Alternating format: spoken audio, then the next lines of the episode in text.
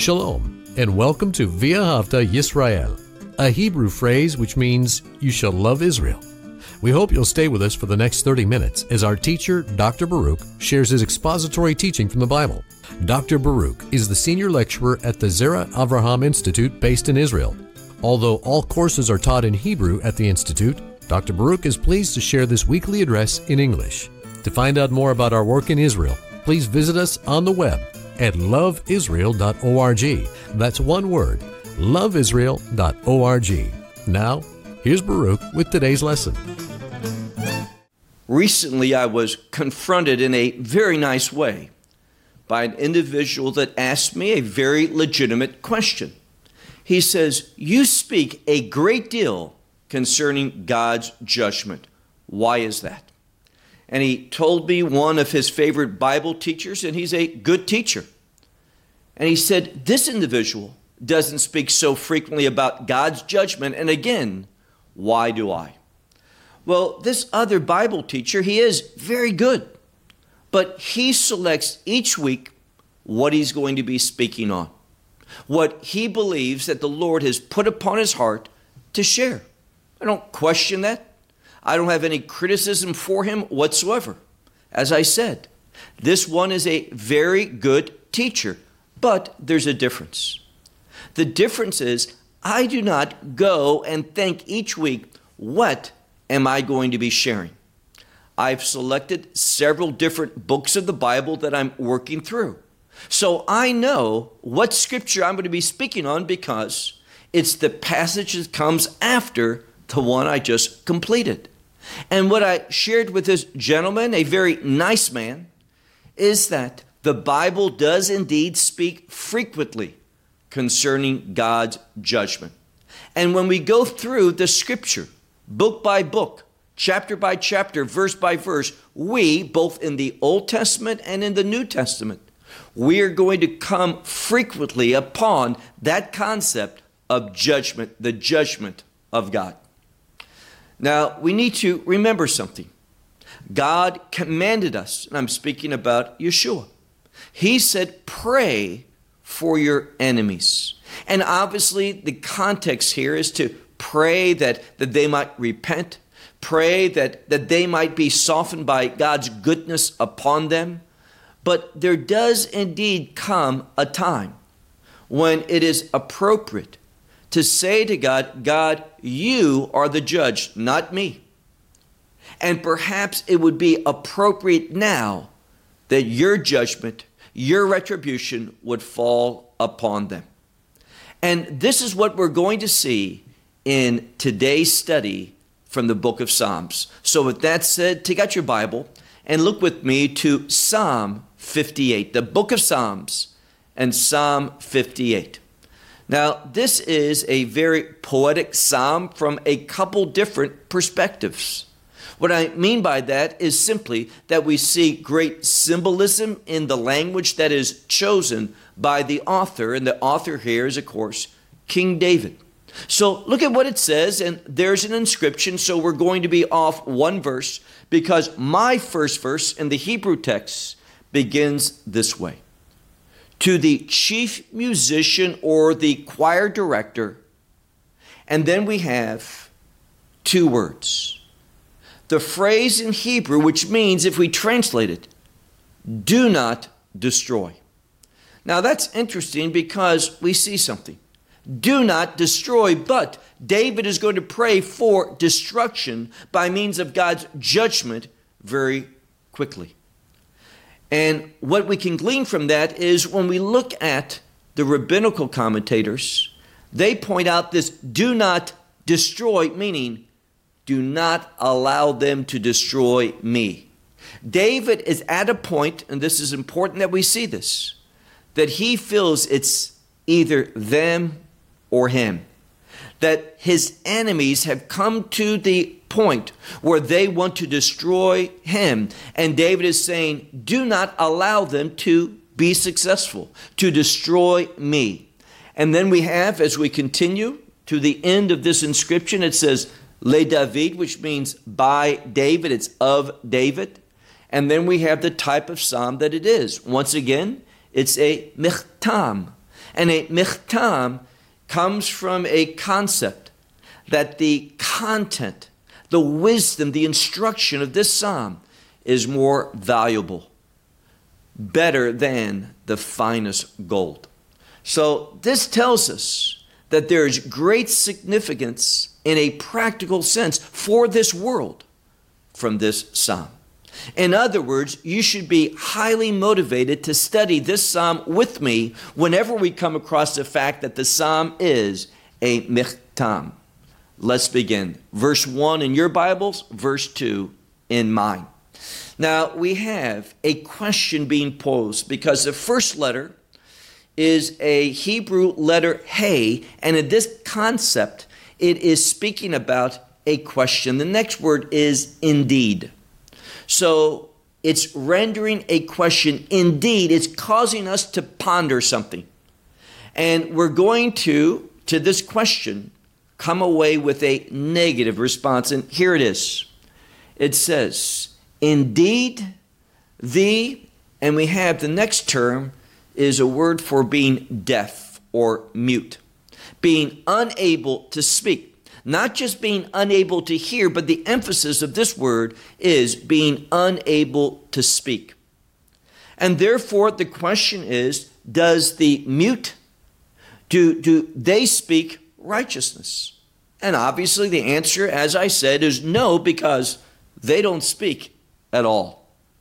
And then we have another question, and that is do human beings, it uses the expression B'nai Adam, the sons of, of man, meaning human beings.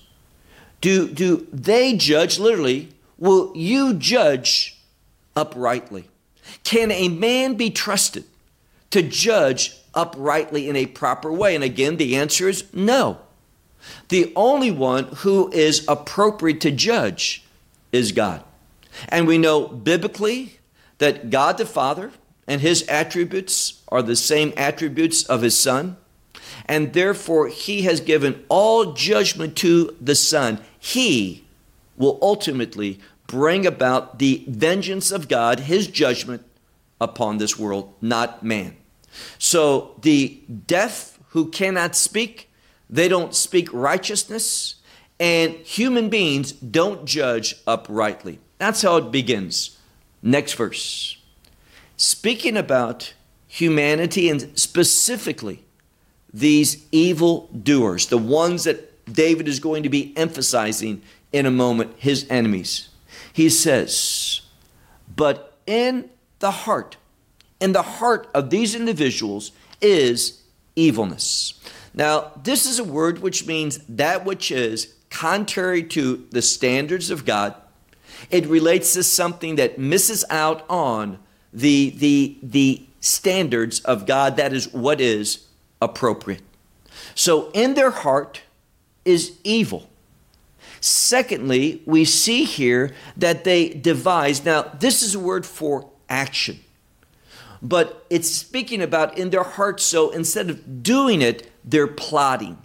They are conspiring to do evil in their heart.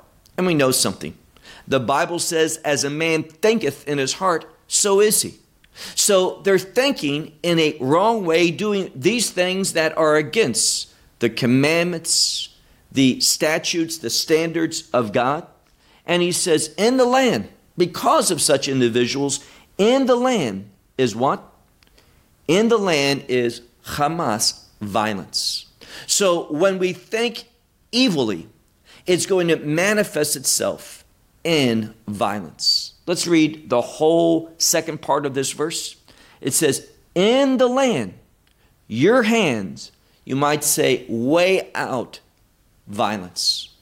So when we think in our hearts about doing evil, that evil is going to be manifested with acts of violence in the land that's going to be measured out, weighed out, that which is going to, to fill the earth. And that is the state of humanity left to himself without a change that, that derives, the originates from God himself. So it just depicts here a situation, a dire situation for the plight of man without God. A godless society is going to be full of wickedness. And people are going to plan this out. As we see in the prophets, they're going to lay on their beds at night, thinking about the evil things that they want to carry out the next day. Look on to the next verse, verse 4 in Hebrew, 3 in other languages. It says, Zeru. Now, Zar means foreign or a stranger. And what we're seeing here is that these individuals are strange. And once more, when we look at the rabbinical commentators that have a great understanding of the Hebrew language, they, they say that strange or foreign can mean someone from a different location, a faraway location. And that's how we should understand this word. It's speaking about those who are far away. Who are far away? these ones who are wicked ones. The wicked ones have gone far away from the womb, meaning this. From the time that they were born, they were moving away from the standards of God, the will of God. They were individuals that did not want to submit to the structure, the framework for the, the people of God, His standards. And I emphasize standards because this is what we should, should strive for. This is how we should think according to the standards of God. If we think about what our standards are, what we want, what we pursue, we're going to be just like these individuals. We're going to be far away from where God wants us to be. So these individuals, wicked ones, and they have been far away from the womb. And how do we know that they're they're in a, a improper state of behavior? Well, they're called in the first part of this verse Rashaim, meaning wicked ones. And then we have a word for going astray. This is a significant word because what it means is that there is a, a right standard. There is something that is proper, appropriate. And they have gone astray from this. Within this word, is not simply someone who just straying away without any consciousness, without any intent. They kind of just, you know, go off course. This is not what we're saying here. This term has a degree of willful rebelliousness, and that's very important to see. And this has been their, their behavior, their mindset from the very beginning because it says, they have gone astray from, and we have a different word for womb it's literally the word today in modern Hebrew for belly, but they have gone away from the womb. And who's this? Well, they were individuals in the first half that were called wicked ones, and now they're defined as those who speak lies, who speak falsely, who speak deceit. So we're seeing something. Three things.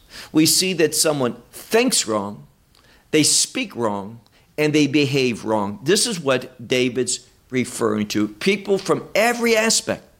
They are not behaving according to the will of God, the, the commandments of God. Now move to the next verse. Now we have a word for, for anger, but most of the commentators, both Jewish scholars and also Christian scholars, they based upon the parallelism of the text. Remember, I said this psalm is highly poetic. And therefore, oftentimes, because of the laws of Hebrew poetry, and that's parallelism, we, we can rightly understand the intent and the meaning from the parallel passage. This should become clearer in a moment. But most will have the word, not anger, but the word for poison or venom, like a, a snake has a poisonous venom. So venom is to them as like the venom of a snake. Like a, and it uses the term normally translated python, some Bibles may translate it different, but a python, which is, and this is a word for being deaf, not mute, but deaf. What it's speaking about here in this context is a snake that does not pay attention, does not respond, he is deaf to something. He may hear it, but he does not respond. And what doesn't he respond to? Well, it says here that he is like a death python that, that stops up his ears.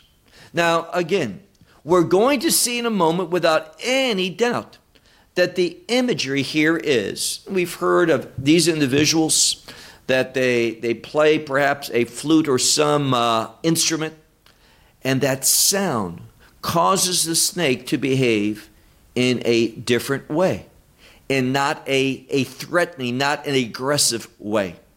So there's that term, the snake charmers. Well, here we're speaking about it's parallelism, it is poetic, it is symbolism in the text. These individuals are being likened to snakes. Snakes that cannot be charmed, snakes that do not listen to anything, that, that music that puts a lot of snakes at ease and relaxing, not these. They don't pay attention to it whatsoever. They stop up their ears from it, meaning nothing changes their wickedness, nothing changes their unrighteous behavior. And then when you move on to the next verse, it says, gets very clear, verse 6 in Hebrew, 5 in other languages, who will not hear the voice of the whisperers. Now, we know that that term whisper, and that's exactly what it is here in the Hebrew. One who is a, a horse whisperer, he is able to calm a horse down. And there's people that seemingly have some ability to interact, to relate with animals in a unique way that they can tame them, they can calm them down. So it speaks here that uh, there may be those individuals that can have that same effect on snakes, but not these snakes, not, and it's symbolic, not these individuals. And it says, a charmer, and the implication is from the context, a snake charmer, a snake whisperer, even though his enchantments, meaning his musics, are, are, are done skillfully, with wisdom, he has experience. Even though all of this he has going for him, it has no effect on that snake, meaning those individuals. Now, the image here and what's being shared to us is something very significant. And that is, remember, we stalked, talked about a few minutes ago how Messiah said, pray for your enemies. And obviously, this is to pray for, for a godly change. You know, don't want disaster for them. But here, David is saying something. These individuals are not going to be brought to repentance. These individuals do not pay attention to anything that may cause them to behave differently. They are thoroughly committed to evilness, to wickedness, and nothing's going to change that. This is what David is, is conveying to the reader. Now look at the next verse, verse 7 in Hebrew, 6 in other languages. Because of what he's just taught us, these individuals don't pay attention. These individuals aren't changing. They are bent on doing evil. They want to do harm. And therefore, he says, God, not himself, he's not taking matters into his own hands. He says, Oh God, destroy, and this is a word for, for making something to be left in ruins. So he says, destroy their teeth in their mouth. So he says, God, you, not him, but God destroy their teeth within their mouth. And, and he uses a word also for teeth, but I believe most Bibles, and this would be proper, might translate it as fangs. It's speaking about large teeth. And the next word here is kfarim. Kfarim. Kafir is a very young. When I say young, I don't mean one that's a, a lion cub, but one that's fully grown and he's at his, his peak. He is a young adult lion. He is strong, he is ferocious, and he has all of his teeth, and therefore he's very dangerous. This is the imagery that we see here in this verse. And it says, the fangs, those strong teeth of a young, powerful lion break, O Lord. Now, the fact that it says, O Lord, at the end, once again, David, and this is a very important truth that we need to acknowledge. David is not taking things into his own hands. He has not said, I'll judge them, I'll put forth my vengeance. David's not doing that. He's bringing before God, and at times it's appropriate to do this. God, these individuals are, are reprobate. They are, are full of, of hatred.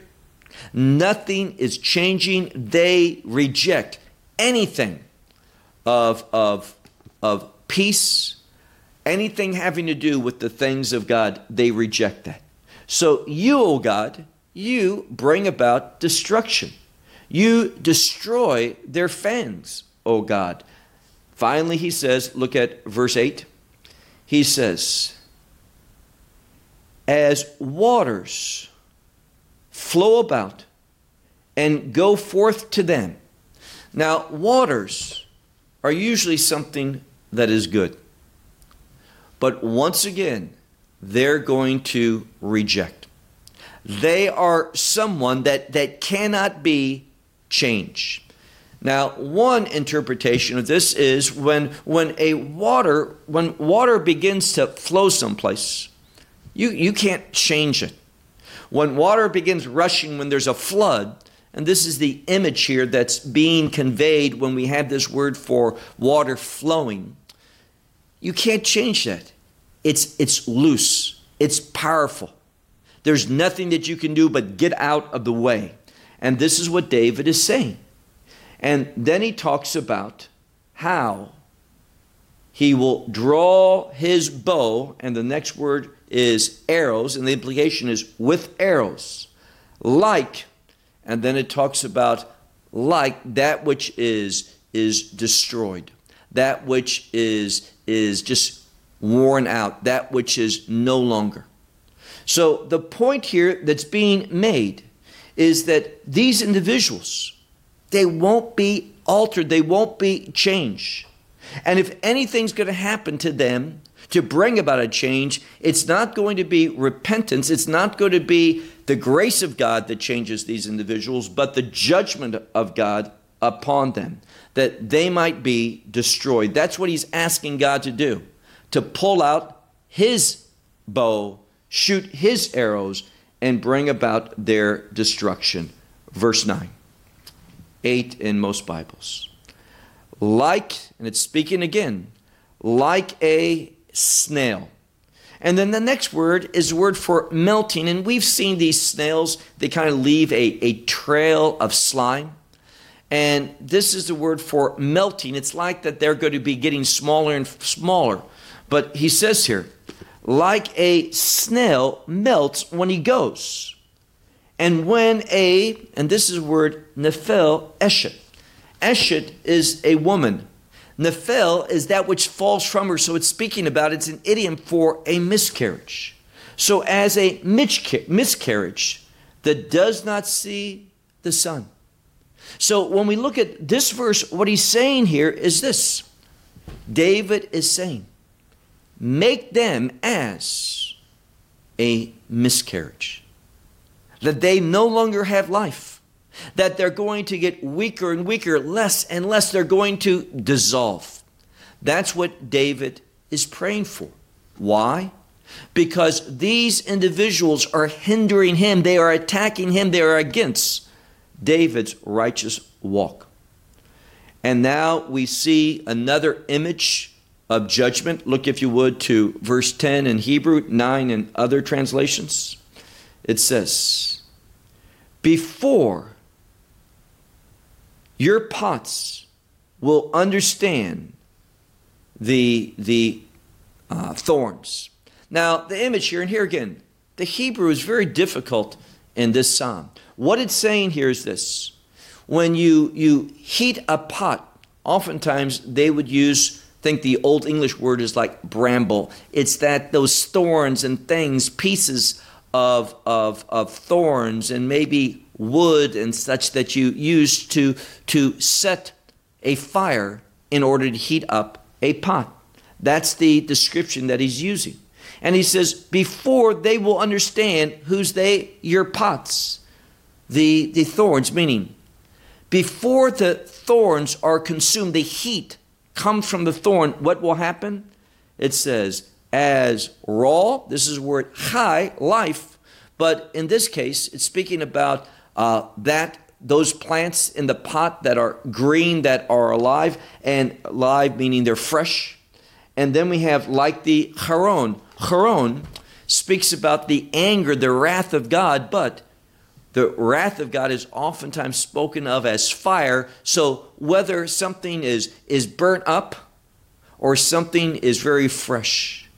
Now, the point is something that is fresh, what's going to happen to it?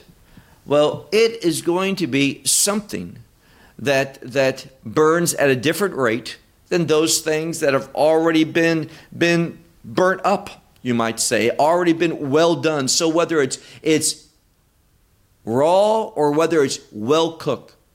Let it be, notice what he says, let it quickly be, be like a storm that passes. So the image here is this. We're talking about heat, a pot that, that has been, been prepared. There's that, that source of, of heat that's going to be lit, those bramble, those thorns, that, that wood. And it says basically, let that bring about the destruction of what's in the pot quickly. Whether it's something that is, is raw or something that's already been cooked thoroughly, let it dissolve, is the implication. Let it be no more in a very fast way. Verse, verse 11 in Hebrew, 10 in other languages. Because of God's ability to judge, it says, the righteous he will be glad because of the perceiving of the vengeance, the retribution of God. And it says, His steps. Now, that's literally, a lot of Bibles will say His feet, but it's literally the word for steps. He will wash in the blood of the wicked, meaning this. The image is this that the wicked are going to be slain, the righteous are going to tread over them. This is an image of victory, trampling over the, the corpses of the wicked.